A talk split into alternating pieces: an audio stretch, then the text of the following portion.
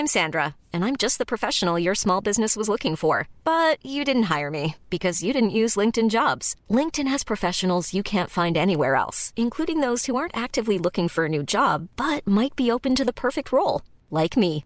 In a given month, over 70% of LinkedIn users don't visit other leading job sites. So if you're not looking on LinkedIn, you'll miss out on great candidates like Sandra. Start hiring professionals like a professional. Post your free job on linkedin.com/people today. Millions of people have lost weight with personalized plans from Noom, like Evan, who can't stand salads and still lost 50 pounds. Salads generally for most people are the easy button, right? For me, that wasn't an option. I never really was a salad guy. That's just not who I am. But Noom worked for me. Get your personalized plan today at Noom.com. Real Noom user compensated to provide their story.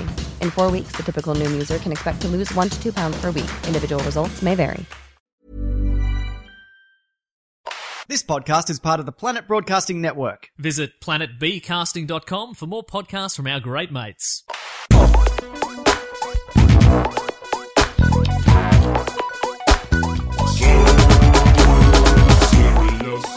Hi, and welcome to a very special edition of Serious Issues, a comic book podcast. This one is all about the answers to the questions that you asked us over the last week. It's the first ever Serious Issues Q&A special. My name is Andrew Levins. My name is Siobhan Coombs. We're going two names this time. Yeah. Normally it's just one, but it's a special edition, two names. So if your question was, what is Siobhan's last name? It's Coombs. It's Coombs.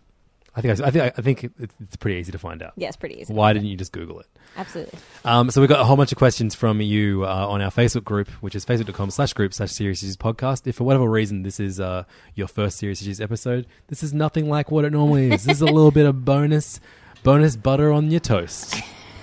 That's a saying. Yeah, absolutely. Who doesn't like bonus butter? Are you a butter fan? Are you a butter or a margarine? I'm not a disgusting maniac, so butter, obviously. Yeah. Butter on everything. Well, that's my only question for you today. Good. So we've got a whole bunch of questions. We're going to try and get through as many of them. I think we'll try for 50. All right. Let's do it. Are you ready? All right, cool. So question number one comes from one of our favorite little boys that listens to the podcast. Connor Stevens, my favorite Queensland teen. He says, "All right, so you've run through your life, starting at whatever age, as a big comic book fan. What have sort of been the books or book genres that have signposted different parts of your two lives? Like, was there a specific type of comic you read as a young teen? Was there the specific type you were a late teen, just out of school into uni, working at 23, etc.? I remember you, Levins, talking about first getting into Dan Clowes as a late teen." Good question. He's already kind of answered mine, so yeah. I'll start. So for me, when I was a kid, it was all about like Australian strip comics and collections. So I guess when I was like 12, like Ginger Meggs. Ginger Meggs. Wow. Actually, I met and I have signatures of two separate. Meggs. Yeah, that's right. I met two creators, two creators of this pathetic Australian schoolboy comic called Ginger Meggs. But I was a big fan of Gary Larson's The Far Side. Uh-huh. I love Foot Rot Flats. Mm-hmm. I know Gary Larson is American. And I loved, and I still love, of all those things, I love Peanuts. Mm. And I had a collection of about 40 small novel-sized versions of Peanuts collections that my dad and my mum had collected separately from each other before they knew each other, and so I combined them, and they each had like their names written in the front of them, or like their brothers' names that they stole, you know, that kind of great stuff.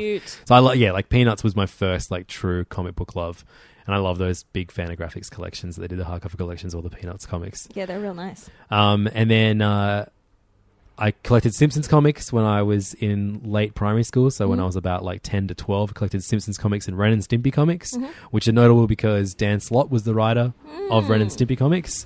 And he wrote one of my all-time favorite comics, which is the first Choose Your Own Adventure comic I ever read, Fun. Ren and Stimpy. I have a passion for Choose Your Own Adventure comics. I have about 6. Nice. That's probably all the ones that exist. Yeah. So I like collecting those. It's a very specific kind of comic I collect. And then, late teens, I got really into Fantagraphics. Robert Crumb, Dan Clowes, Charles Burns. I loved... I ate all that stuff up, and I spent Edgy teen Levins. That's right. That was all I read, and I you know, held my nose up at superhero comics. I to that point, I hadn't read many of them. That was just, you know, the image of superheroes didn't appeal to me at all. I didn't realize it was all about drama and relationships and stuff like that. So yeah, I loved, you know, arty comics that got turned into movies that were as disappointing as superhero movies at the time. Although the Ghost World movie is quite good. Yeah, it's all right. And then it wasn't until like my early 20s that I became really good friends with my friend Angus Truscott, who I do HeyFam with, and he had a massive Batman collection. So I guess like late teens was all like Fantagraphics stuff, and I used to go to Comic-Cons and comic like, you know, markets and stuff like that. I would just buy every Fantagraphics thing. I had a standing order for 8-Ball at Kings. That was the only thing I had. Wow. Yeah, and then it wasn't until like early 20s, and especially when I started writing my cookbook, that was when the comic bug really bit me. And I read like, I think I read something like 30 different Batman trades in a month. Wow. Yeah, I would just do as much. I borrowed everything I could from friends. I think I borrowed like the one Batman book that your boyfriend had, which was Hush, which is one of my least favorite Batman stories of all time. But I know Jim Lee did the artwork on it, and that's why he had it. Absolutely. That's great. So yeah, Batman in like my early 20s, and then I think it proper like. As soon as I expanded out to Marvel, because getting into Marvel is so much more daunting than DC, I think, because everyone knows which trades to recommend you when it comes to DC, but Marvel's so much more connected. But as soon as I think I read like Fractions, Iron Man Run, and stuff like that. That's when I probably got like really hooked. And I remember I bought an iPad specifically so I could read Comixology, and then I started texting Nate more and more questions about, I guess, like superhero comics and stuff like that. He's like, "Yo, are you really getting into this now?" And I was like, "Yeah." He's like, "That's the best." And then like it just kept. Like basically, like every time I visited him at Kings, he'd add another book to my stack, and then I met you, and then I had someone who loved the almost exact same kind of comics that I liked, and you were just like this endless source of knowledge of like comics that I wanted to know more about, and so we would always go to Nate lived with my friend Mitch at the time, and we used to always have these big Sunday kind of cook-ups at his. Which we called the Mitchin, in his kitchen, and now I went into my food podcast after that era, and you and I would always like be like, okay, cool, I've been here for 10 minutes, we've talked about rap for a bit, now it's fine for me to just lock Siobhan in the corner and like just ask her nothing but comic book related questions until I have to leave. That was nice for me. I was like, cool. At least people seem intimidatingly cool. At least someone wants to talk about comics. Yeah, there's my errors. Right. Well, for me. I've probably talked extensively about this, but as a child, it was Tintin and Archie all the way.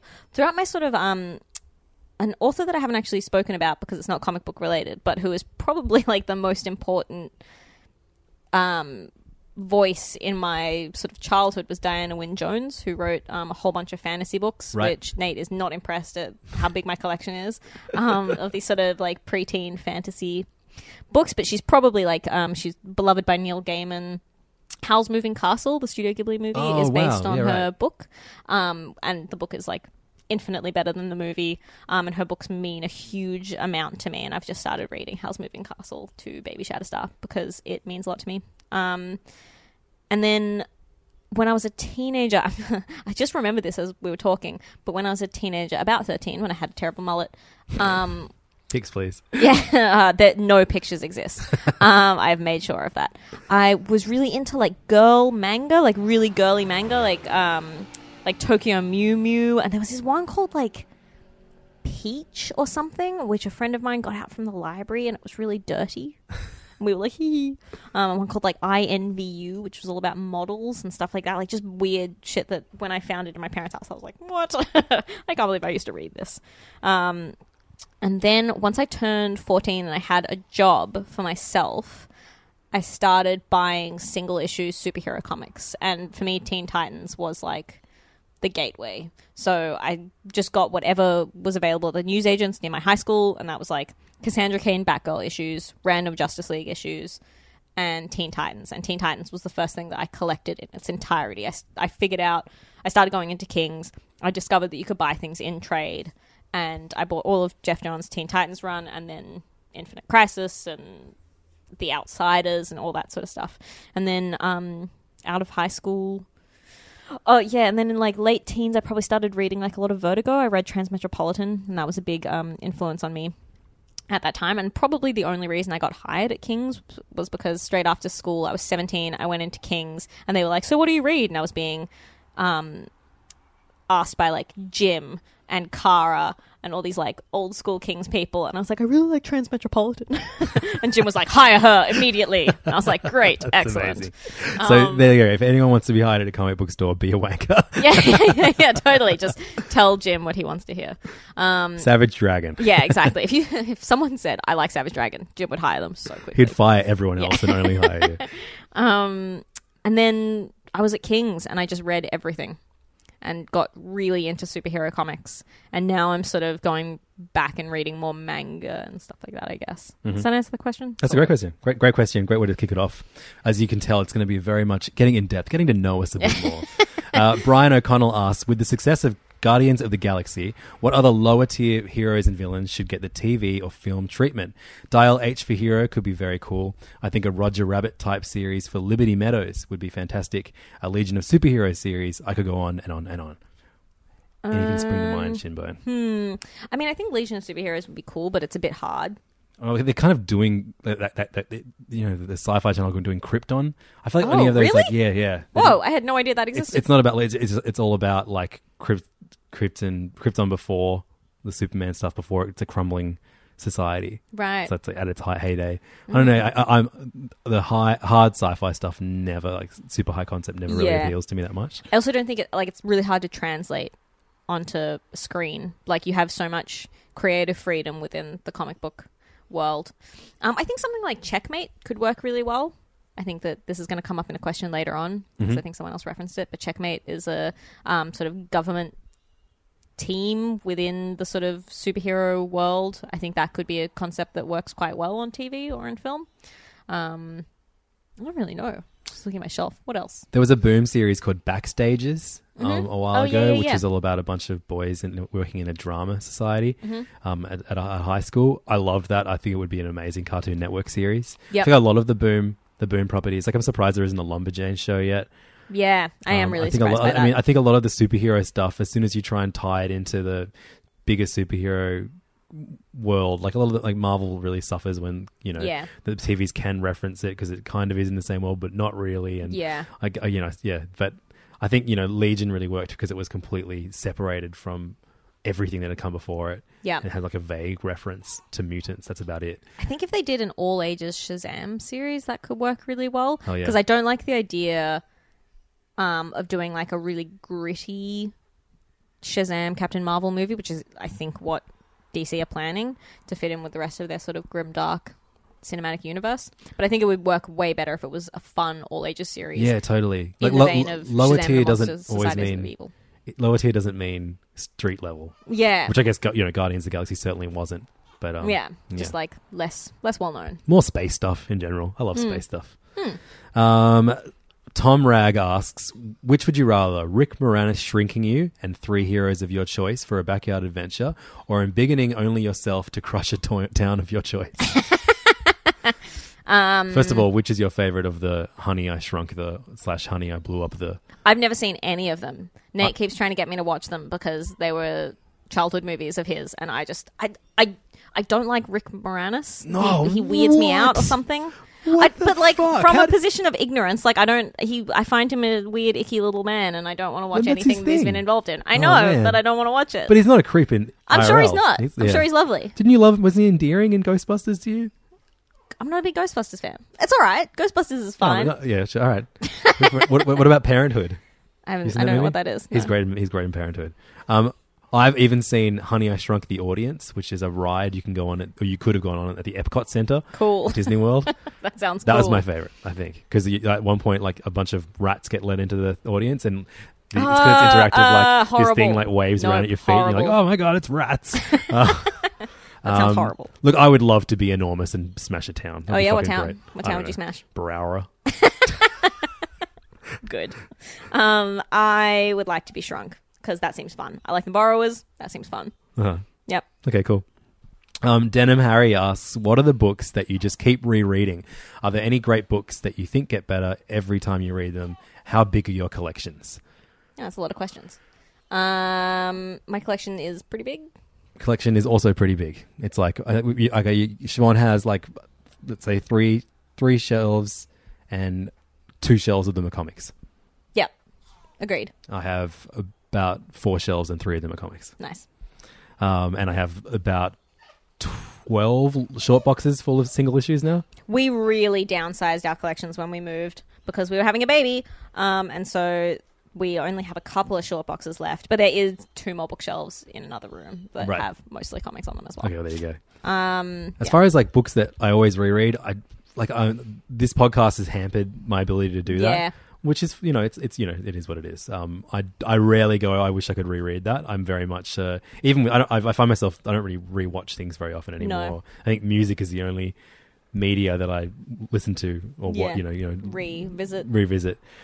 But I read DC: The New Frontier pretty much every year, and that I think it's not so much that it gets better. It's just that I long for more of it each time I read it because I feel like that there's less and less like it each time I read it. I do appreciate something new about it every single time I read it, though. Yeah, 100%. That's, that's probably my favorite. For me, Pluto.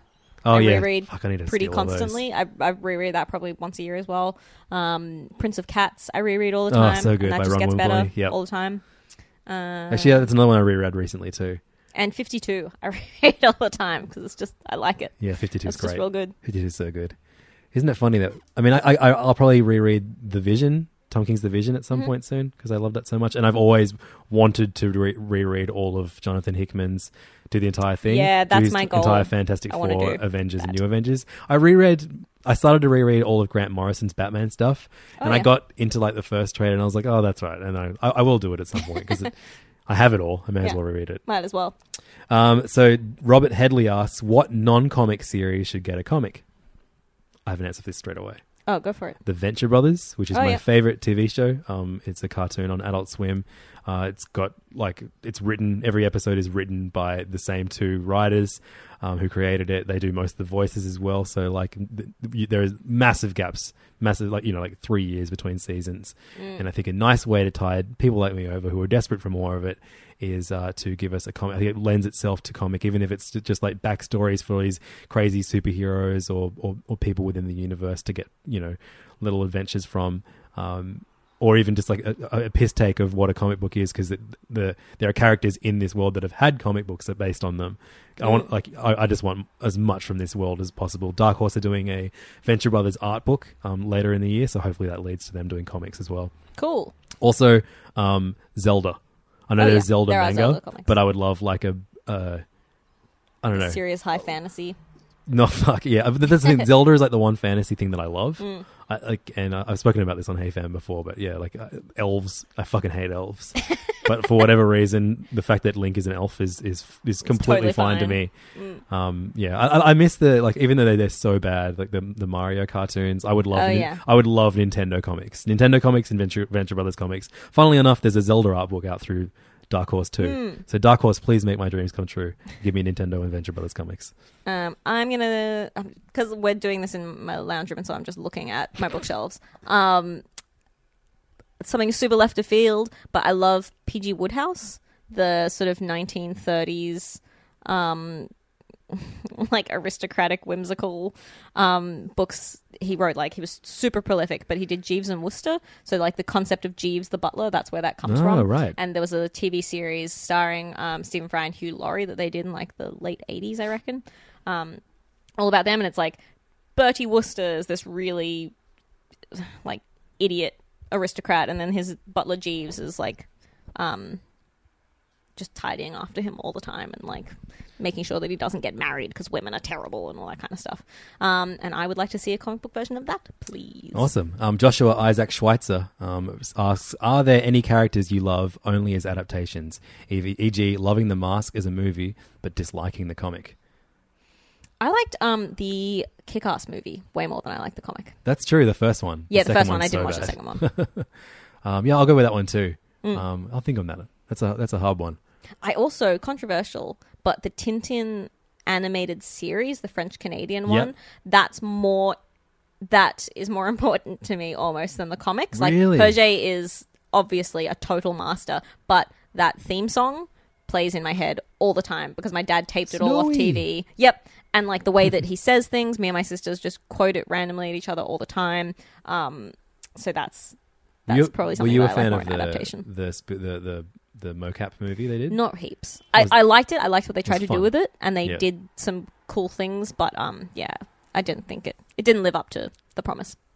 I think The Mask is a movie that I like to remember fondly rather than revisit it. Don't rewatch it. I liked the Max cartoon series, but I've never been able to get into the Max comic book. But there you go. Rebecca Hart asks, has anyone ever made you change your mind about a comic or comic run? So made you go back and love one you dismissed as not for you, or made you dislike one you liked previously? If so, give details. Yes, Siobhan, every single episode, pretty much. Like oftentimes I'll, like, just most recently it's called like Somebody's Name's Frankenstein. Yep. Victor Laval, something like that. I was ready to be like, Destroyer. I wasn't into this at all. And then you said Loved how much you liked it and specifically pointed out like a few things that I hadn't really missed or I'd glossed over when I was thinking back on it. I was like, oh yeah, that was awesome. And so like oftentimes I'll have my opinion changed before I even get to say my opinion, which is helpful. It's good. Better than going backtracking and being like, actually I liked it. This happens to me all the time. Things that I've massively dismissed as a child and then gone back and read as an adult and really, really enjoyed. I can't think of any specific examples, but it does happen all the time. And I think in the position that we're in, like sometimes when you get in a moment where it's like, you know, you've got 5 more comics left and it becomes a bit of a chore to kind of speed read them, you are a bit more flippant and kind of like write something off. And then when you revisit it, you're like, oh wait, this is actually good shit. It doesn't happen very often. But I think a notable one that comes up all the time on the Facebook group is Identity Crisis. That DC event we're all about sort of elongated man. And it was sort of like this big turning point in the DC universe where things became a bit more gritty and a bit more unpleasant for a long time. And I loved that when I read that as a teenager, and then sort of going back and rereading it going like, that sort of, I still have a lot of affection for it, but there's a lot about it that's no good and that makes me quite uncomfortable. Yep. So that's probably a notable example. Yeah, definitely. I feel the same way about it too. Stephen Whitehead asks, flight or invisibility? Flight. Flight, for sure. This was recently 2 options that you could have voted for in a Splatoon, the video game challenge. And I think invisibility lost quite significantly. So Stephen Whitehead has another question. More seriously, is the direct market dying? Would it be a good thing if it did? So by direct market, I guess he means what? Comic book stores, Diamond. Yeah. Physical copies. I mean, I think it's a bad thing because I think part of the joy of, and I mean, obviously I'm heavily biased having worked in a comic book store since I was 17 and I love... But you worked in a comic book store because you love comic book stores. Yes, so exactly. That's not really biased. And there's like, I think that some, like comic books as they exist can be quite isolating as a hobby.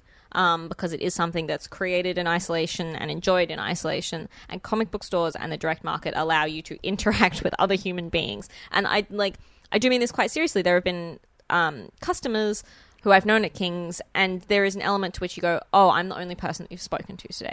And that can, you know, you can be quite flippant with that and make fun of it, but like it was nice being someone for people to talk to and to go like, oh, this is quite... you know, a niche hobby, here's someone who I can actually interact with about it. And a comic book store, like when I went away and worked in advertising for a year, I didn't realize how much that meant to me to be able to have people to talk to about this. And so I think that I would be really sad if the direct market collapsed, and I think that would be a really bad thing. I mean, I think it would be great if Diamond, if there was a competitor to Diamond, because they are allowed to run roughshod across comic book stores, but I think that I think it would be a real shame if comic book stores disappeared. I think from a sales point of view and from a publishing point of view, like there are some things that I'd like to see change. Like I hate that you know, so many titles that I love get cancelled because they don't sell the issues needed to sell in single format. But then, you know, maybe they'll get a cult following and trade. Yeah, or, absolutely. You know, maybe they're doing really well digitally, and like no one's ever really upfront about those sales figures, or they don't factor in as prominently as physical ones do. And you, I mean, like I'm sure digital sell an enormous amount now, and like why it isn't included in that Well, you know, we don't know for sure if people do or don't. But I think there's a weird thing that I find, like, where we live in this time, we live in this era of, like, Netflix, where you just get all of this content all the time, and there's an element to which people feel like they deserve it. And I think with comics, there's such a direct line to the creators, and people have this, like, attitude of, like, oh, I deserve to read all of these comics all the time, and so I should get them digitally, and I should get them at the cheapest price. And people have put their time and hearts and souls into this work, and they don't see a huge return on their investment for what they're putting into it. And so I think that people should purchase more sensibly and maybe take stock of what they're actually buying. I don't know. I don't even know what I'm trying to say. Organize your lives. But just, like... buy with intention, buy with purpose, buy ethically, you know, like, purchase things that you believe in and that you love. Like, I get Shortbox 4 times a year, despite the fact that it costs an enormous amount of money for me to get it from the UK, but it's supporting creators and artists that I like, and a vibe in comics that I support. So just do that, guys. Don't buy everything. You don't need everything. You don't need every Batman comic that's ever been written, but if you buy something, and, like, ignore events. Yeah. Events are the first things to go on sale. Yeah. Read them later. Yeah. They don't matter that much. Jim from Kings asks, why do we drive in a parkway but park in a driveway? Because fuck you, Jim. Good answer. Jordan Edwards asks, what's a comic you thought was stupid but eventually came to love? I can't think of a comic, but I guess the entire concept of Batman I thought was stupid. Yes, not superheroes in general. I loved the animated series of Batman, actually, but... I remember when I first saw the first, both actually, not like Batman Begins and Batman the Dark Knight, I thought it was ridiculous, and I couldn't get past... Because it is ridiculous in that context. I know, I couldn't get past his voice, and I just thought they were really dumb movies, and it wasn't until Angus watched them with me again after I'd stolen half his collection that I was like, oh wait, these are great. These are actually really great movies. There's a lot of stuff that I, like, made fun of that now I sort of still make fun of but kind of love, like really terrible, dirty, porny comics like Tarot, Witch of the Black Rose, which is awful, but, like, it is what it is, and that's kind of fun. Maybe something like that. Shiji Adima, I hope that's how you pronounce your name. In fact, he's made jokes on our group about one day you're going to have to pronounce your name, and I'm going to laugh. So I hope you get a kick out of that. He's asked, have you ever wanted to write a comic book of your own? If so, what about? Or have you ever wanted to write for an already existing character? If so, about who and what story would you like to tell? I mean, I'm shockingly uncreative, so I haven't really ever considered writing... Like, I have considered writing a comic book, but I have no ideas. So that's where that ends. I'm 3/4 of the way through my first ever junior fiction book, which I'm submitting to a publisher very soon. It's very exciting. And it is about... it's a superhero... It's the start of what I hope to be a big superhero universe that I get to write for kids. And I hopefully turn into comics at some point. That'd be awesome. Because there are some characters in it. Like, I just came up with, like, the silliest character ever. He is like the Oracle type figure. He has the superpowers. So basically, he drops his phone in the toilet. Nice. And then soaks it in rice so it absorbs all the water. But then he eats the rice. Oh, gross! And so he gets the superpowers of a phone. I thought you were going to say the superpowers of a toilet. No. And his name is iTone. Oh, nice. Excellent. His name is Tony. Yeah. That's good. I think, like, you know, these things, like, I like... Because it's in the context of a kid's book, you can do very silly things. Yeah, absolutely. Like, another girl has bubble powers because she drank Mentos and Diet Coke at the same time. That's pretty good. But yeah, the main character is about a boy who he refuses to eat vegetables, but he learns that when he does eat them, he gets superpowers based on the vegetable he eats. It's all so it's eating pretty much powers. It's just Popeye? Yeah, sure, Popeye and Chew. But yeah, I would love to write. I guess, you know, the idea of writing for a character that I'm a fan of, like, that just seems too impossible. It's too intimidating. But I have my own dumb stories. I actually used to write and draw my own shitty comics. Yeah. I have a few issues of them. I should try and unearth them and put them up somewhere. Dominic Doncic, I bet I fucked that up too, sorry. Nice. Which non-superpowered superhero would win an eating contest? Non-superpowered superhero? So, like, a comic book character that doesn't have superpowers. Like Batman. Like Jughead.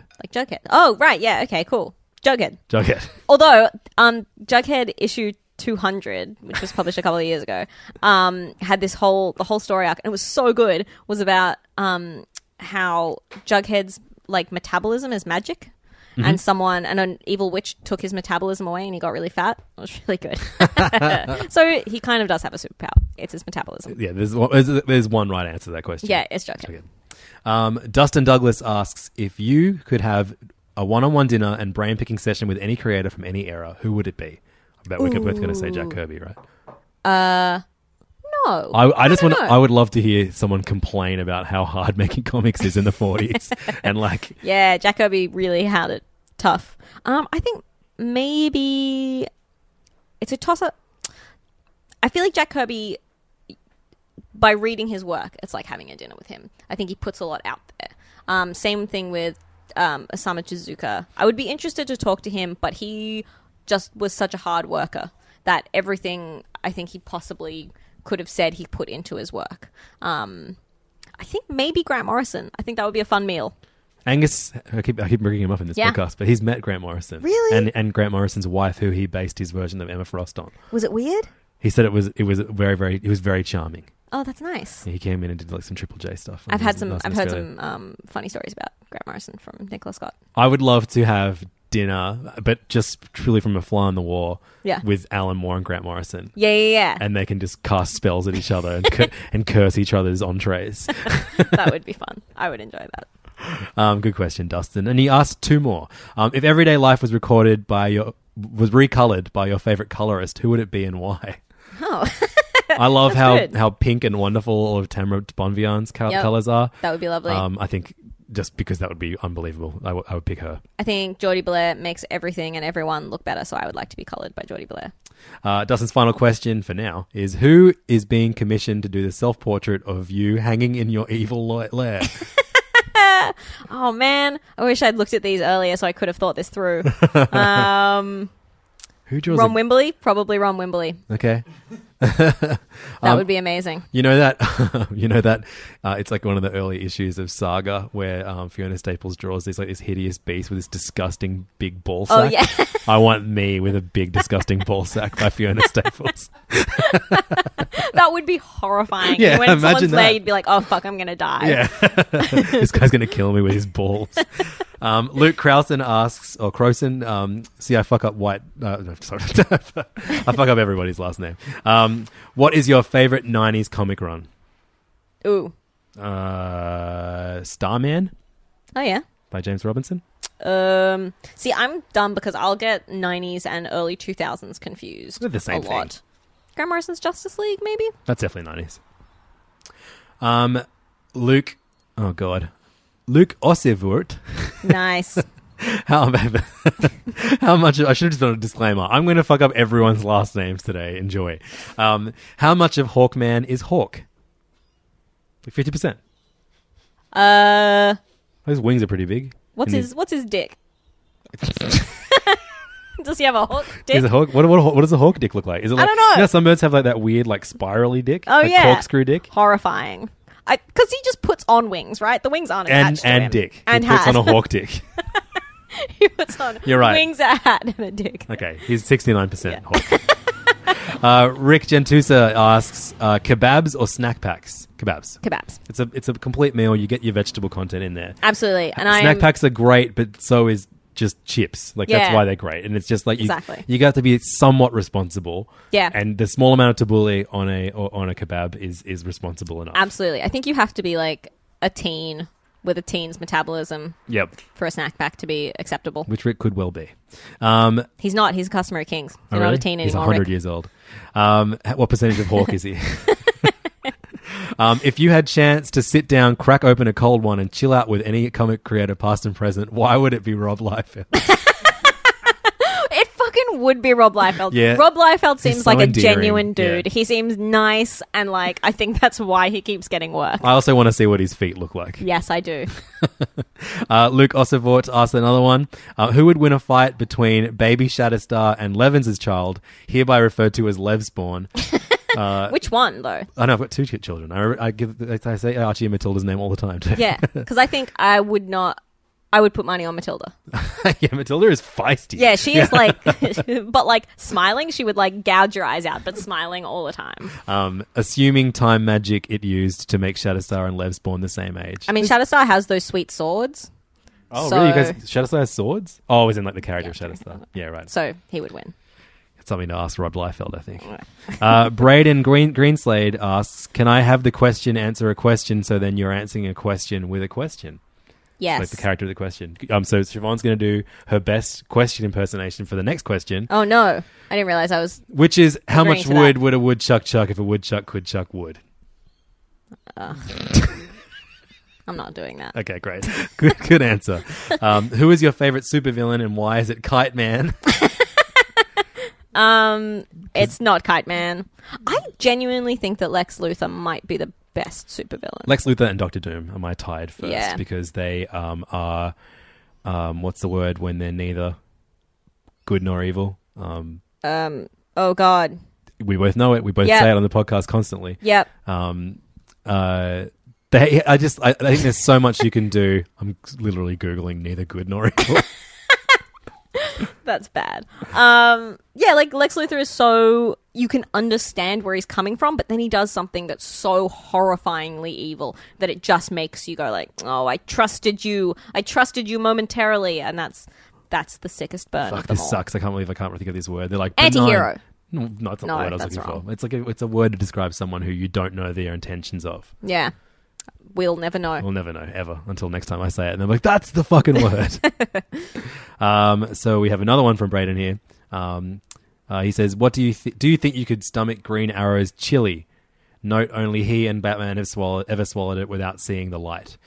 Yes, I once did a hot wing eating competition at my restaurant, The Dip, in which we got the hottest hot sauce in the world, which is like an insane Scoville unit. Oh, my God. That's how they measure heat. Yeah. And people had to... People traditionally, we didn't because we were unprofessional, have to sign a waiver that you know what you're doing to yourself. We had 3 people pass out at my restaurant, and we ran out of milk to give people, so I had to break open 2 4-liter casks of cream. What? So people were just in my restaurant guzzling cream. Anyway, I ate it numerous times throughout the week, and I was fine. I could do it. Yeah, I could not. I have a delicate tum tum. But Kings have done. A couple of times a hot wing challenge, so I'm going to have to find out what that sauce is. Yeah, I'll get it. You would touch it. So the first time I had it, I put it on my finger and I ate it, and I was like, oh my God, my eyes are watering, so I wiped my eye, but I wiped the chili sauce into my eye. Wow. And I was just on the floor just going like... Wayne is the funniest because he instigates all of these like hot sauce challenges, but he cannot take it. He's like and he just cries. That little it's kitten so funny. That just wants to fight other cats. Yeah, it's so good. I love it. And funnily enough, number 5 that Braden asks is, what is Wayne's greatest pain? Chilling, there is a video of him crying on the King's Instagram, I think. You can probably find it. It was very funny. It was after Free Comic Book Day. Rebecca Hart asks, which novelist would you like to see try a comic? Ooh. I mean... Chaucer. I think Salman Rushdie could do something really interesting. Oh, wow. Yeah, okay. That would be fun. If she hadn't passed away, I would love to see Diana Wynne Jones Roald Dahl. Do a comic. Yeah. A Roald Dahl comic world would be unbelievable. Yeah, that would be good. Because he never did superpowers. He always did like these magic powers and stuff like that. But imagine if he had to imagine his version of the Justice League or like his version of like a shield that had to keep all the powers that all his kids had in check. All naughty children who are going to be punished for being naughty. He hated children. He did. Reynaldo Gesmondo asked, with a lot of talk about plummeting sales in comics, admittedly focused on the big 2, what are your thoughts on the current health of the comic book industry? Bad strategy with number 1s, more comics in libraries. How would you improve the industry to make it the absolute success it should be?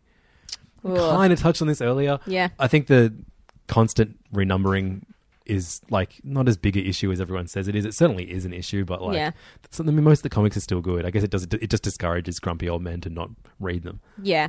I am concerned about the comic book industry currently. I think that we could be heading towards another big bust period. Really? I hope not. Why? Hey, I'm Ryan Reynolds. Recently, I asked Mint Mobile's legal team if big wireless companies are allowed to raise prices due to inflation. They said yes. And then when I asked if raising prices technically violates those onerous two-year contracts, they said, what the f*** are you talking about, you insane Hollywood ass f- So to recap, we're cutting the price of Mint Unlimited from $30 a month to just $15 a month. Give it a try at mintmobile.com/switch. $45 up front for 3 months plus taxes and fees. Promo rate for new customers for limited time. Unlimited more than 40 gigabytes per month. Slows full terms at mintmobile.com. I'm Sandra, and I'm just the professional your small business was looking for. But you didn't hire me because you didn't use LinkedIn Jobs. LinkedIn has professionals you can't find anywhere else, including those who aren't actively looking for a new job, but might be open to the perfect role, like me. In a given month, over 70% of LinkedIn users don't visit other leading job sites. So if you're not looking on LinkedIn, you'll miss out on great candidates like Sandra. Start hiring professionals like a professional. Post your free job on linkedin.com/people today. Hey there, it's Michelle Norris. I'm host of a podcast called Your Mama's Kitchen. When I travel, I'm usually looking for a way to find a taste of home when I'm not at home. And one of the things I love to do when I am at home is entertain. And Airbnb allows me to do that. When I was in California recently, I rented a house that had a great kitchen. And when we were sitting around the table, we're all thinking, we're in someone else's house. Someone could be in all of our homes as well. If you have a home, but you're not always at home, you have an Airbnb. Your home might be worth more than you think. Find out how much at airbnb.com/host. Just because... Nice burp. That is your first burp on the podcast. I'm so sorry that I got away with it. Blame it on Nate. That's what I do. I just think that, like... It was doing so well for so long, and we just couldn't maintain that level of sales and interest. And I think that as the cinematic universes expand, people are finding less and less reason to read comics because they're like, oh, well, I just like the movies, so I'm just going to watch the movies. That's great. I think that we're going to start to see more standalone graphic novels, and I think that's a good call. I think that the way people consume stuff now, there's less of an interest in getting a monthly comic, and people just want to get they want to get the full story and they want to binge it. So I think that that's probably a better way for things to go. People have been saying for years that, like, singles are out and it's just going to be all graphic novels. And I don't think that that's true, but I think that Marvel could downsize significantly and put more money into better creative teams and getting the same creative team to get through a whole run, and that would be a good thing. I think people should spend less time saying comics are dead and that things are a problem, and just fucking focus on the things they like instead. And, absolutely, and direct more people to the comics that they think are good. Yeah, that will boost sales too. Yeah, get more people reading comics, and more all ages stuff as well, because like all ages comics are doing well. You know. Lynn from Kings asks, if you had to get a writer to name your next child, who would you entrust with this responsibility? Oh my God, that's such a good question. Yeah, it's a good, amazing one. Rob Liefeld, obviously, for all of my children. I mean, you want Stan Lee to do it because he's done some of the best and the most notable ones. You don't want, especially if you're a person of color, Jack Kirby to do it because he'd just name him, like, Black Baby. We actually have a toy called Black Baby that was like mine growing up, and it's just like a life-size, anatomically correct, really dark-skinned boy baby. We just called him Black Baby. So you're all Kirby's. Because I'm all racist. It was a different time. The early 90s. I don't know. To answer that seriously, I don't know. Brian K. Vaughan. Yep. Lying Good. Baby. Daniel Smith asks, which comics do offend Siobhan Coombs? Ooh! Things Scooby Apocalypse. Things that are just bad. Things that... what's his name? Who just did the Divided States of Hysteria? Howard Chaykin offends me. Just because, like even just saying that out loud, that's the dumbest fucking thing I've ever said. And I hate that. Brian O'Connell asks, anyone noticed that now that Shatterstar is here, Siobhan hasn't been as infatuated with comic book hero or villain crotches? Kind of funny. And I replied immediately with, that's not a question or true. Yeah, I refute that strongly. Vania I'll Vance. Talk more about dicks if people want. We did a lot of dick talk this week. I know. It's fine. You're fine. We're good. Cool. Thanks. Vania Vance asks, how will you answer so many stupid questions? Just like this. Yep. Then she asks Marvel or DC, the stupidest question of all. Both. It can be both. Absolutely. Never. Don't choose an allegiance. That's dumb. They're just by people that do are just ignoring so many good things from the other publisher. And that's also, there's more than just two. Yeah. Read everything if you can. Try to. Then her final question is, are you regretting the questions don't have to be comic book related decision yet? Nope. No, cool. This seems to be going fine. Scott Taft asks, why does Diamond suck so bad when it comes to distributing, and why hasn't another company come in and contested their reign? They suck so much because there is no one contesting their reign, and other companies have tried, but they it would take such a huge amount of money to be able to start that off, because Diamond have the distribution rights for everything, for all comics that get sent to every comic book store in the Western English-speaking world. So you would need a huge amount of capital to be able to try and compete with them. And so many companies have come and gone trying to do that, and they've not been able to do it. It sucks. Wow, this just in. Diamond, not a girl's best friend. That was fun because I could see you getting really excited to say that. True dad style. Yeah. Tom Grant Ellis asks, which Lantern Corps of your choice would you be in? I'd be in the Pink Lanterns because I'm a girl and I love love. I'm going to make up my own one, and the emotion associated with it is sarcasm. Nice. But the color is green, light green, like a lime green. Yeah. So you from afar, you're like, fuck, I'm in trouble. Oh, it's the Green Lanterns. I'm sure it's the Green Lanterns, yes. And you get there and it's like, oh no, it's the sarcastic ones. And they're like, yeah, I'll help you tomorrow. Just real shit. And whenever they show up in a book, you're like, fuck, it's the sarcastic Green Lanterns again. That's so annoying. It's such a hard emotion to put in writing. I'm into it. Daniel asks me, which comic book is actually the best? Which comic book? It changes week to week. Yeah. It could be Stray Bullets. Mm-hmm. It could be Aberrato. Mm-hmm. It could be any number of books I say is the best. Yeah. The best is not an ultimate thing. That's why I use it so flippantly. I think I make up for everyone else's negativity by giving out extra positivity. That's In my world, anyone and everyone can be the best at some point. Isn't that lovely? That's beautiful. Shane Bennett, favorite sandwich fillings? Ooh. I don't know. My wife used to have a website called Sandwich Face, which you can visit. It's sandwich. No way. I don't know. Maybe the domain expired. Hopefully it didn't. Sandwichface.com. It used to be a friend of hers bought her the domain. That's really fun.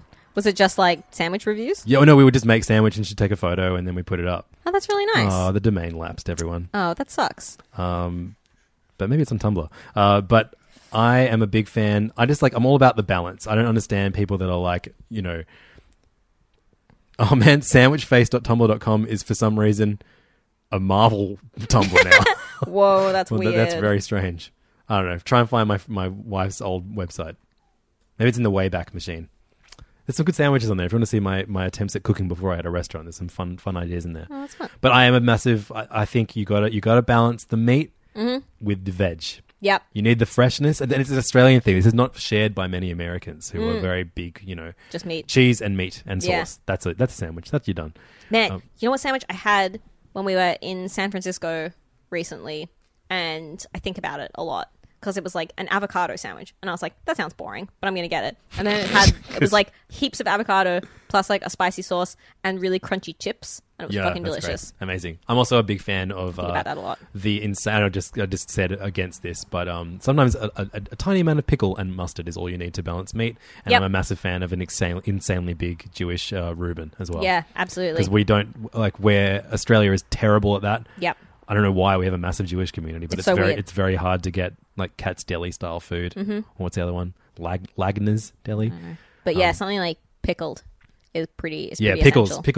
Pickles are. Yeah, pickles are the best sandwich filling. Yeah, put a pickle on your sandwich. Delicious. Or the pickle juice. You sprinkle them over, Hannibal Buress style. Mm. Alex Gardner asks, who wrote the best run of Moon Knight?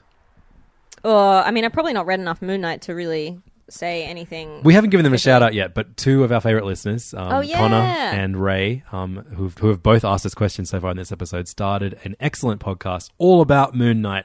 They are the Moon Knight experts. It's called Into the Night. That's a very good name for Moon Knight. KNIGHT, which I've listened to. It's a really fun podcast, and they totally met just because of serious issues, which I think is really, really sweet. I love that. So definitely ask them who wrote the best run of Moon Knight, because they'd know better than us. But from what I've read... the two I've read about four different runs, and my favourite by far was the Warren Ellis, Declan Shalvey 6-issue. I love one-shots, and every one of those issues was a one-shot. That was good. He also asked, what is your least favourite recurring thing you see? Oh, wow, I love this question. What is your least favourite recurring thing that you see that comics customers repeatedly do? Ooh, comics customers. I can ask this because I don't actually have any allegiance to Kings really beyond this podcast, and I'm not really offending anyone. And the most awful thing that comic book customers repeatedly do is not wearing deodorant. Yeah. Fuck, man, the smells. Yeah. The fucking smells. If you're listening right now and you read comics and don't wear deodorant, just drop one comic once a month and buy a stick of deodorant. Or shower, whatever. Yeah. I don't understand what it is about comic book readers and their decision that smelling is okay. It is a rough thing, especially like in Australia. We get very hot summers, and sometimes the store is not a fun place to be. And I get to work out the back mostly now, and I'll walk out and go like, "Whew, okay, I'm going back out the back." And like, you know, comic book stores they're a store that you're not in for, you know, a short amount of time. You're in there for a while. You want to find the perfect book for you. And I you know, you hear that, you know, bullshit like, you know, nerd culture bashing where, you know, the annoying conversations or the blah, blah. That's fine. That you see, like, you know, the King stuff I see put up with some pretty insane conversations, but the smell is fucked up, man. Also, don't hit on female staff members. No, that's true too. Especially if you stink. That's annoying. Daniel Smith with another one. Do either Levins or Siobhan or even any of the King staff own a working VCR? Are you looking for one? I bet you fucking money that Scott Sheens does, because I just bet he does. Okay, my parents do, because that's where all my old VHS tapes are. Nice. But no, I've never bought one. I have like 2 or 3 tapes that I held onto that you can't get anywhere else, like weird cult movies. Cool. But I probably just never watch them again. Ben Quinlan asks, what superhero would you least like to be married to? Least like to be married to? Hal Jordan. That's a fair call. He's away a lot. Wolverine, because he'd probably get amnesia and forget about me and kill me or something. I just think, Green Lantern. Hal Jordan's just so dull. Yeah. But then everyone would love me. Yeah. They're like, Hal, he's fine, but Flevins, oh my God, what a character. So fun. Oh my God. What's the weirdest question the King staff have been asked? Oh, man. There have been, like, the King staff used to keep a blog that was really funny, that detailed all of the bizarre shit that used to come out. Wayne has commented on this and said, it wasn't a question, but Gareth and I had a customer come in and complain about the manager at Games Paradise because she wouldn't refund a Ouija board he purchased because he said it didn't work. That's brilliant. That's really good. There have been so many, but I just forget. Yeah. Gary Fisher. If you could bring back one title, what would it be and why? Gail Simone's Secret Six. Yeah, because it was the best. End of story. Alex Gartner. Would you ever consider doing a special episode about your top 10, 20, 30 favorite comics of all time? Because I just fucking love compartmentalizing and listing, and it would also be a great recommendations episode. Thanks for the show every week. It means a lot to someone with no friends, also interested in comics. Hey, that relates to someone you spoke about earlier. Yeah, that's nice. I have a hard time with lists. What about best of the year? That could be. We do our awards, right. But I think us doing one specifically about our favorite would be fun. Yeah, that would be cool. We also, I bought the 1,000 comics you must read. Oh my God, I had to flick through that in the library the other day, and it's like, we are not going to have read 90%. So I think over the course of a few episodes, I think it would be fun to try and go through that book and figure out how many we've read, if we have any intention of reading them, all that kind of thing. That could be fun. So, Alex, we will keep your interest in mind. Gus Peterson asks, what are your favourite dark street-level superhero stories? I like Bendis' Daredevil run a lot. But I actually especially love Brubaker's Daredevil run, which follows immediately on from that, where they're all in jail, and it's Daredevil and the Punisher in jail. I fucking love that story. That's maybe my favorite Daredevil story. I think probably like a lot of the classic Batman stories where it's more like detective stuff. Fuck yeah, man. Especially the 80s Batman. Like Batman in the 80s is like one of the few, like, actually no, a lot of 80s things are good. Yeah, a lot of 80s. But I love, I find like the, you know, we complain about the over-explaining, what's it called? Exposition stuff that in 80s comics, but it actually really works in Batman because he's a fucking detective. Yeah. So that makes sense for you. I miss the narration, the thought bubbles in Batman comics. Absolutely. I just would love one that scratched that itch for me and was like a proper detective book. Yeah, that would be the dream. We did a Batman episode and I specifically listed a few comics that were particularly good from the 80s that did that. But also the Warren Ellis Moon Knight run as well was another good Dark Street level thing. Luke Ossivort again. Which superhero would you like to see killed off permanently? Ooh. I don't know. I feel like I'm a firm believer that there's no bad characters. It's just, you know, bad writing. Yeah. So I think... also Harley Quinn. Robert Hedley, what's the comic that is the most for you? Ooh. So this is just a reworded what's your favourite comic and you hate that question. Why are you excited? I know, but there's things that are just for like... For you. Okay, for me. Yep. Oh, gosh. I don't know. Maybe Kate Beaton's strips are extremely for me because I... studied history at university. I love a lot of the things that she goes into in like great depth, like the little funny comics she does about like Jane Austen books or the Bronte sisters and stuff like that. That scratches a really specific itch for me. So they're very for me. I think my immediate tastes change very quickly. At the moment, all I want to do is read European comics or manga. Maybe because it's what we get the least of, and the small amounts, little taste of it. I'm like, oh, more, please. Yep. So at the moment. Those. Nice. I've got some stuff that I should lend you. Yeah, definitely. I spent a lot of money in this sale, like $100 in the sale, just getting so much comics. It was great. I can't wait. Otto Cobler. I don't know. Otto Cobra asks, who's your favourite letterer and what do you consider good lettering? Oh, gosh. I'm going to be a total dick because I don't know that many letterers. And I know what an important part it is of comics, and I know it's such a vital element, but I'm just that dick who doesn't pay attention. Well, I love Russ Wooton. Okay. He does all of Rick Remender's books at Image. Oh, yeah. I think he might do Walking Dead as well, actually. But in particular, I think Black Science has incredible lettering. I think he also did the lettering on Joe Casey's Sex book, which is a brilliant lettering where instead of bolding the important words, that he would put colour behind the important words in each. Fun. And it looks so great. I think that's Russ Wooton as well. But I think I think that's an amazing name, and so I paid attention whenever I saw his name on a book. He's probably my favourite letterer. He does mostly Image stuff. Cool. But they're great.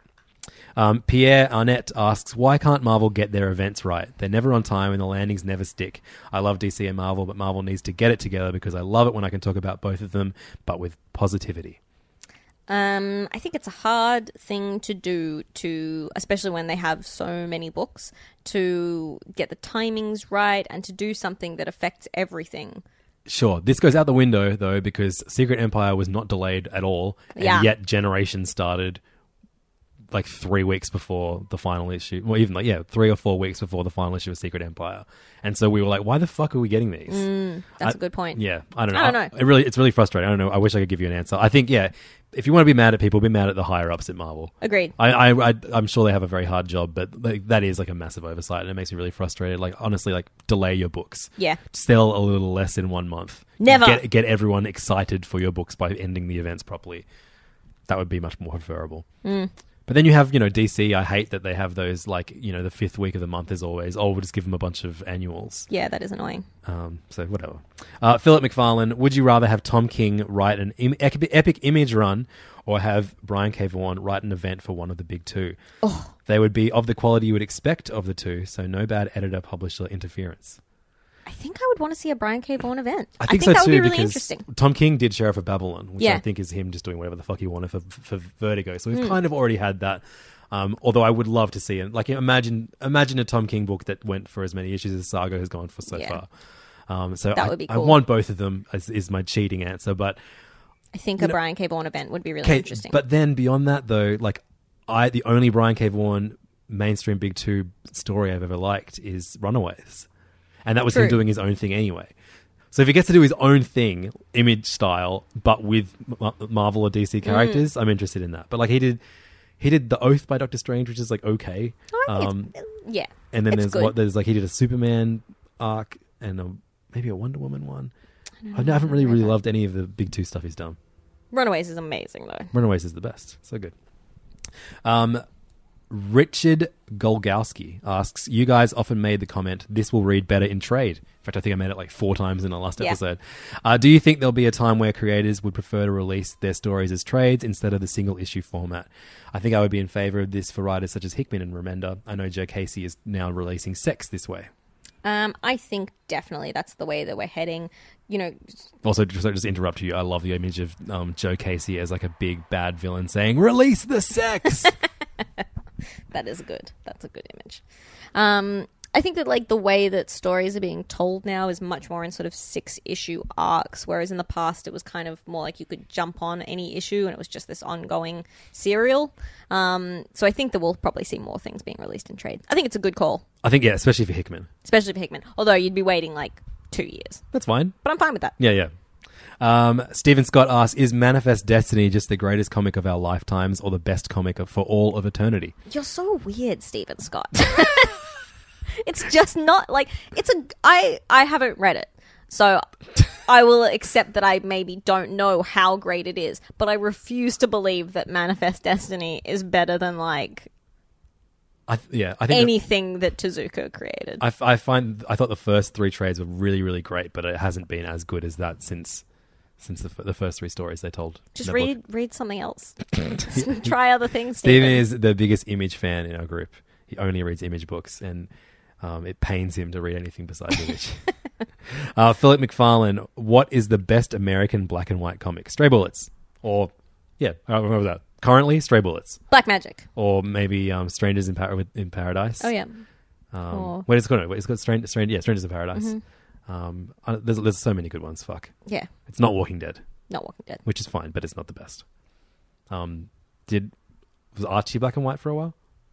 Peanuts. No, I think it's always been called Peanuts. Is Calvin and Hobbes? Bone's black and white. Yep. There's so many good ones. I don't know, we're just going to list good ones. There's lots of good black and white comics. People that don't like black and white comics, get your heads checked. Absolutely. Which comic publisher has the most interesting history is a question asked by Jordan Edwards.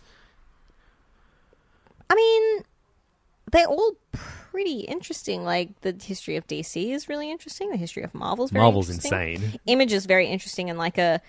You know, it was this reaction against DC and Marvel, what DC and Marvel became. That's very interesting. And then became the most ridiculous 90s label ever and now is the opposite of that.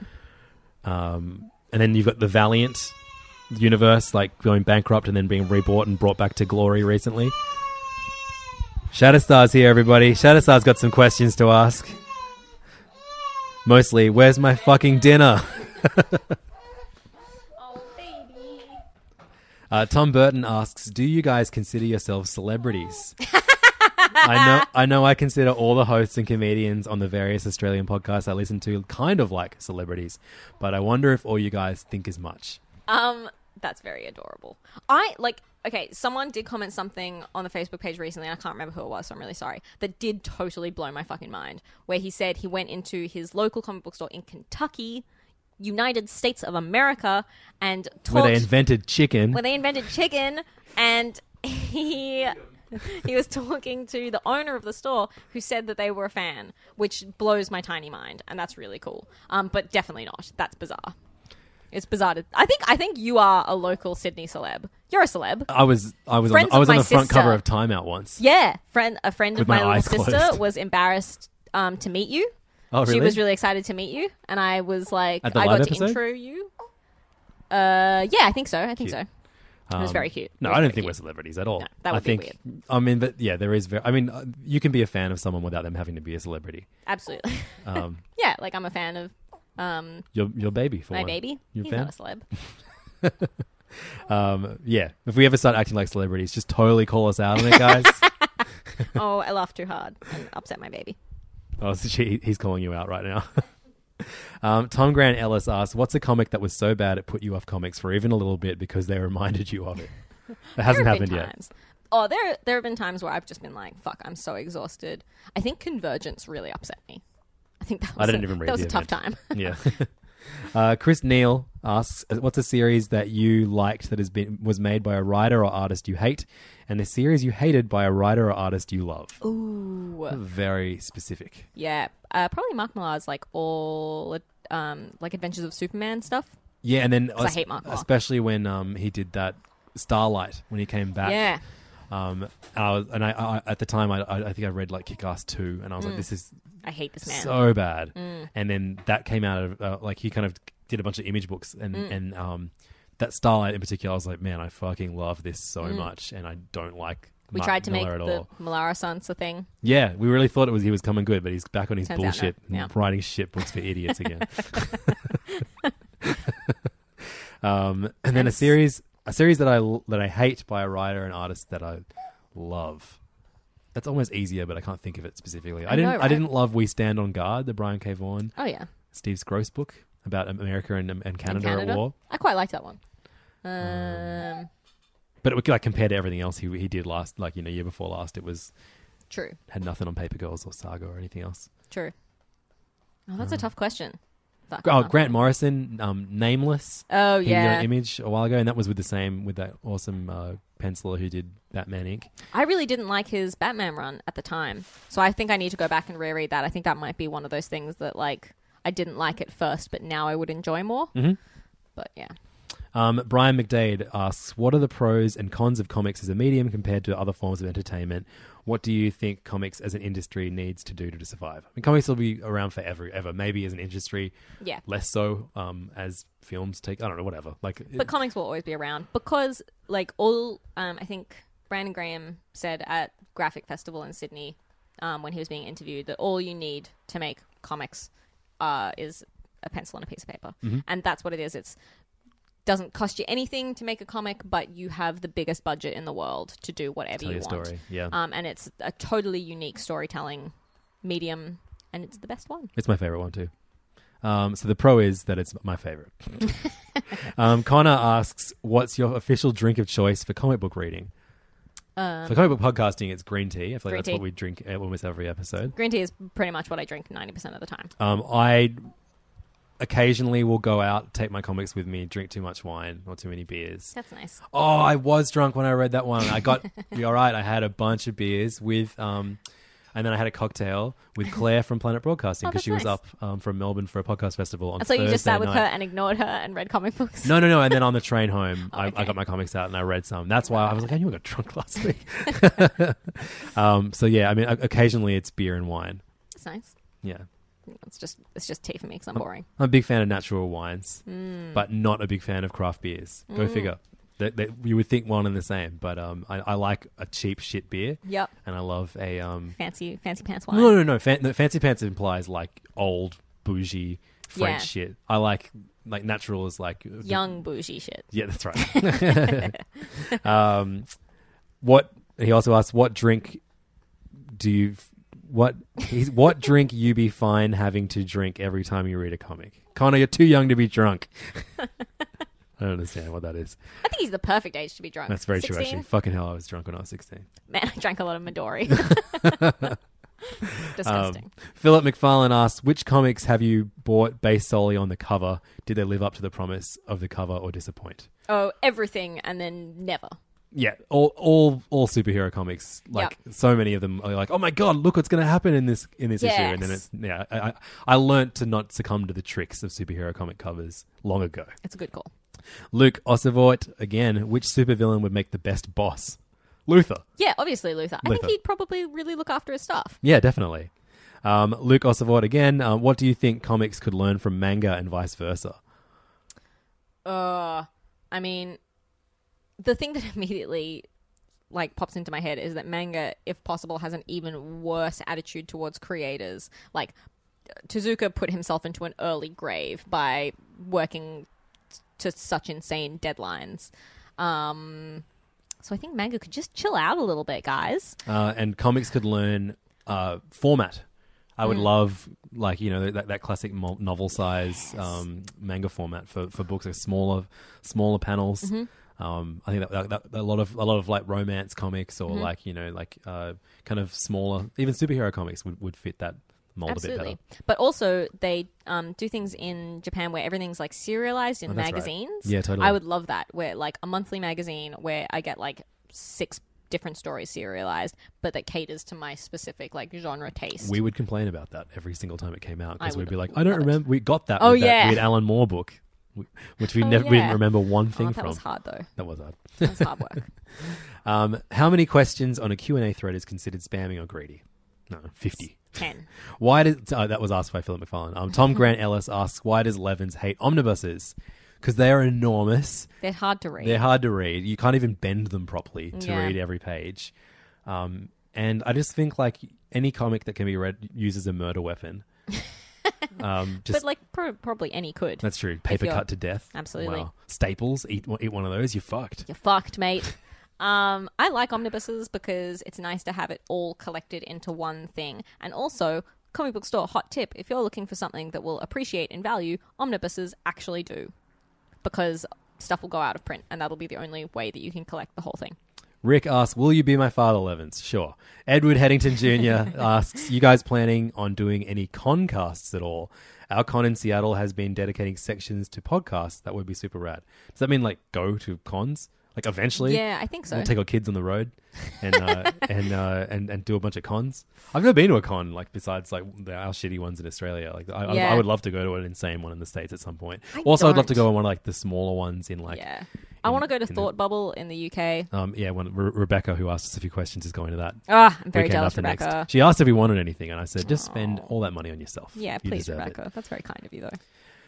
Philip McFarlane asks, will you be trying to bring Shatterstar up in a non-gendered environment? That seems hard. I don't heaps know what that means. I mean, I'm going to encourage him to not hate women and to think of women as people. I think if people that choose to do so, that's totally amazing and, incredible, but it's just something that I just in my head it just seems extremely difficult. It seems and really parenting is difficult enough. Absolutely. If Shatterstar turns around and is like, actually, I think I'm more like Domino in my little Shatterstar body, I'd be like, you know what? Absolutely. You do you, little guy or little girl, whatever. Yeah. I think I try and raise my kids as long as you're in X-Force, I don't care. Yeah, I try and... An equal gendered environment is certainly easier than non. Yeah, absolutely. But it's still hard. Trendmont... Well, I mean, from because of the world, not because of us. Trendmont Bench asks, I like top 5 lists, so can you do a top 5 of any of the following? Okay. Sassy female superheroes. Female Hawkeye. Yep. I was going to Hawkeye straight away. Mockingbird. Oh, God. Who else is sassy? Jubilee. Yes, Rogue. Absolutely. Rogue. Those are all Marvel so far. We need one DC. No, they're not really that sassy. Huntress. Huntress, yes. Nice. Nailed it. Great, we did it. Okay, Daredevil love interests. I don't know them. Karen. Karen is the worst one. She sucks. She's not in the top 5. Night Nurse. She actually... I don't know. Misty Knight. I don't know. The one that Wade made up with the Spanish last name that was named after the dead... Oh, yeah. Oh, Electra. Nate's getting very... Nate's about to walk out of the house. I don't know. Do we do 5? That's 5. That's fine. Most boring Bendis books. Civil War 2. All new X-Men. Spider-Man 2. Yep. This is way too easy. Anything Daredevil End of Days. Yep. And Guardians of the Galaxy. Nice. Very easy. Not manga, but often confused for manga books. Oh, God. Probably like Faith Erin Hicks's books. They get confused. Empowered. Yeah, Empowered. Mech Cadet U. Wonton Soup by Stakov. I'm just looking at my shelf. Batman. Yeah. Gary Molesby asks, what's a story art that caught you off guard, perhaps seemed out of character for a book, but was awesome nonetheless? I loved when Punisher was suddenly Frankenstein. They did that Frankencastle act that Rick Remender did. That was so good. Nate is shaking his head. That was great. It was so dumb, but it was pretty silly. Punisher is a tremendously dumb character. Yeah, totally. And so making him dumber is A-okay by me. That's a good call. Ian Tomlinson asks, what is your guilty pleasure comic so bad that you just have to read it? Suicide Squad, currently. Taro, Witch of the Black Rose. There's this manga called Monster Musume, which I will flick through every single time it comes out at Kings, because it's this horrible, horrible sexy manga about this guy who's like, I have to live in a house with all these sexy monster women, but I'm not allowed to fuck them because that's the rules of Monster Town. And they're all just rubbing their boobs on his face, and he's like, oh, I can't fuck you though. That's my favorite. It's a brilliantly taken out of context little shinbone piece. If anyone wants to do the song with that, when you read sexy comics, do you get excited and want to skip forward to the sexy part, or do you like the build up? I'm there for the story, right? Okay, guys. Right. Because I just bought a bunch of what's the European dude that got in trouble for doing Spider Woman? Oh, Manara. I bought a bunch of his comics. I read the Gulliver's Travels one about the girl. Oh my god, yes, that's wonderful. Yeah, incredible. It's so great. But the story to get there is so silly and fantastic. It's so good. He's a good storyteller, guys. Just you have to take it in the manner in which it is intended. Favorite comic book movie, Dread. Oh, that's a good call. I loved Dread. Josie and the Pussycats. Amazing. Top 100 posts by Jordan Edwards. Jordan posts a lot. Number one was, I don't know if you saw this, he asked, what's your favorite beverage to drink while... No, how do you like to read comics? That was cute. And he said he likes to put his feet up on the couch with a chai latte. That's so nice. I like a chai latte too. You know what I've just discovered, Jordan, is a dirty ginger latte. What the fuck was that? You put vodka in it? Yeah. Oh, no, olive juice, like a dirty martini. No, you put a shot of coffee in it. Okay, right. It's nice. Which minute of the day do you think... These are all Jordan-related ones. Which minute of the day do you think Jordan will hit 7,000 posts? I'm sure he's done it already. Yeah. What film/book/telly show would you like to see as a comic? I already said Venture Brothers. I don't know. RuPaul's Drag Race. It's the only TV show that I watch. Oh yeah, RuPaul's Drag Race, the comic. I mean, that'd be great. I would, it's a great call. Seamus Duffy asks, why doesn't Rogue just keep one of those mutant power-suppressing collars around for banging purposes? This is a great fucking point, because she has banged Magneto because he was the only person who could touch her. Really? Yeah, for ages in that Savage Land stuff. Yeah, it's disgusting. Right. He's like, he was 4,000 years old. He was in the Holocaust, guys. Christopher Burton says... Oh, it's not even a question. He says, oh, dang, I missed this. Look forward to hearing everyone else's questions. Anyway, you didn't miss this. You could have still. Christopher. You fool. And then we're going to end on a question. As we began. Exactly. We've got one last one by Connor Stevens. He asks, if you're facing off against an enemy, how many bullets do you need? Just one. This is if you should go to my Twitter. I infiltrated a horrible Rick and Morty Facebook group. Oh my God, I did see that. That was really funny. Go look at my Twitter for an adventure, which is... You have children. How do you have time to just troll Rick and Morty fan pages? I do it on the train and stuff. I don't know. You can troll Rick and Morty fan pages and raise children. It's true. Don't listen to anyone else who tells you otherwise. I don't know how he does it. But yeah, thank you so much for listening, and for everyone who sent in a question. That was super duper fun. That was fun. I can't believe... people will listen to that. That was good. Yeah, it was really fun. Hopefully you learnt the information about us that you wanted to learn.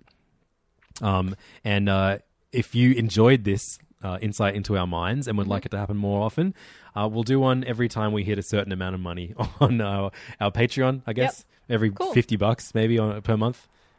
$50 to $100? I don't know. Whatever. I don't know. Yeah, whatever. We'll do it whenever we feel like. All right, guys. I love doing this. This is really fun. It's fun communicating with the listeners. We love hearing from you as often as possible. So this is great fun. But if you would like to see more of these happen, please find us at patreon.com/serious issues podcast. As little as $2 a month gets you access to all the extra content, and it gives us more incentive to spend more time talking about comics with you. This is a largely free podcast that takes a lot of our, it's an entire day of our lives each week, most of which is Siobhan having to run back and forth to feed Shatterstar and stop him from crying. He's a very cranky baby this week. He's incredibly serene and peaceful on your lap right now. It's incredible. If anything you're able to give, we understand if you can't. That's totally fine. But if you're able to, it'll only lead to more content from us. Patreon.com/serious podcast. Thank you so much for listening. Thanks, guys. And if you desperately have a question that you want to ask, just send it to us. Yeah. At serious issues@kingscomics.com, and we'll try and answer it in the future. Absolutely. Thank you so much, and see you next time. Thanks, guys.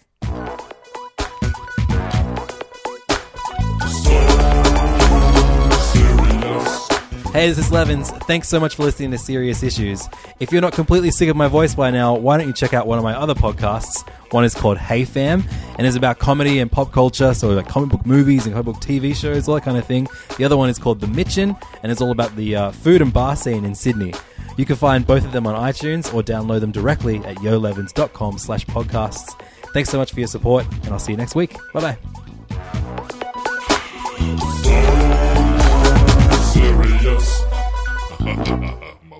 This podcast is part of the Planet Broadcasting Network. Visit planetbcasting.com for more podcasts from our great mates. I mean, if you want. It's up to you. Even when we're on a budget, we still deserve nice things. Quince is a place to scoop up stunning high-end goods for 50 to 80% less than similar brands. They have buttery soft cashmere sweaters starting at $50, luxurious Italian leather bags, and so much more. Plus, Quince only works with factories that use safe, ethical, and responsible manufacturing. Get the high-end goods you'll love without the high price tag with Quince. Go to quince.com/style for free shipping and 365-day returns. Even when we're on a budget, we still deserve nice things. Quince is a place to scoop up stunning high-end goods for 50 to 80% less than similar brands. They have buttery soft cashmere sweaters starting at $50, luxurious Italian leather bags, and so much more. Plus, Quince only works with factories that use safe, ethical, and responsible manufacturing. Get the high-end goods you'll love without the high price tag with Quince. Go to quince.com/style for free shipping and 365-day returns.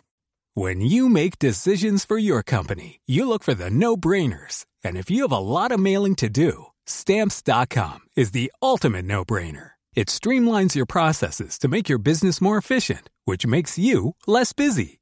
Mail checks, invoices, legal documents, and everything you need to keep your business running with Stamps.com. Seamlessly connect with every major marketplace and shopping cart. Schedule package pickups and see your cheapest and fastest shipping options from different carriers. With rates up to 89% off USPS and UPS rates. And with the Stamps.com mobile app, you can take care of mailing and shipping wherever you are. Make the same no-brainer decision as over 1 million other businesses with Stamps.com. Sign up with code PROGRAM for a 4-week trial, plus free postage and a free digital scale. No long-term commitments or contracts. That's Stamps.com. Code PROGRAM.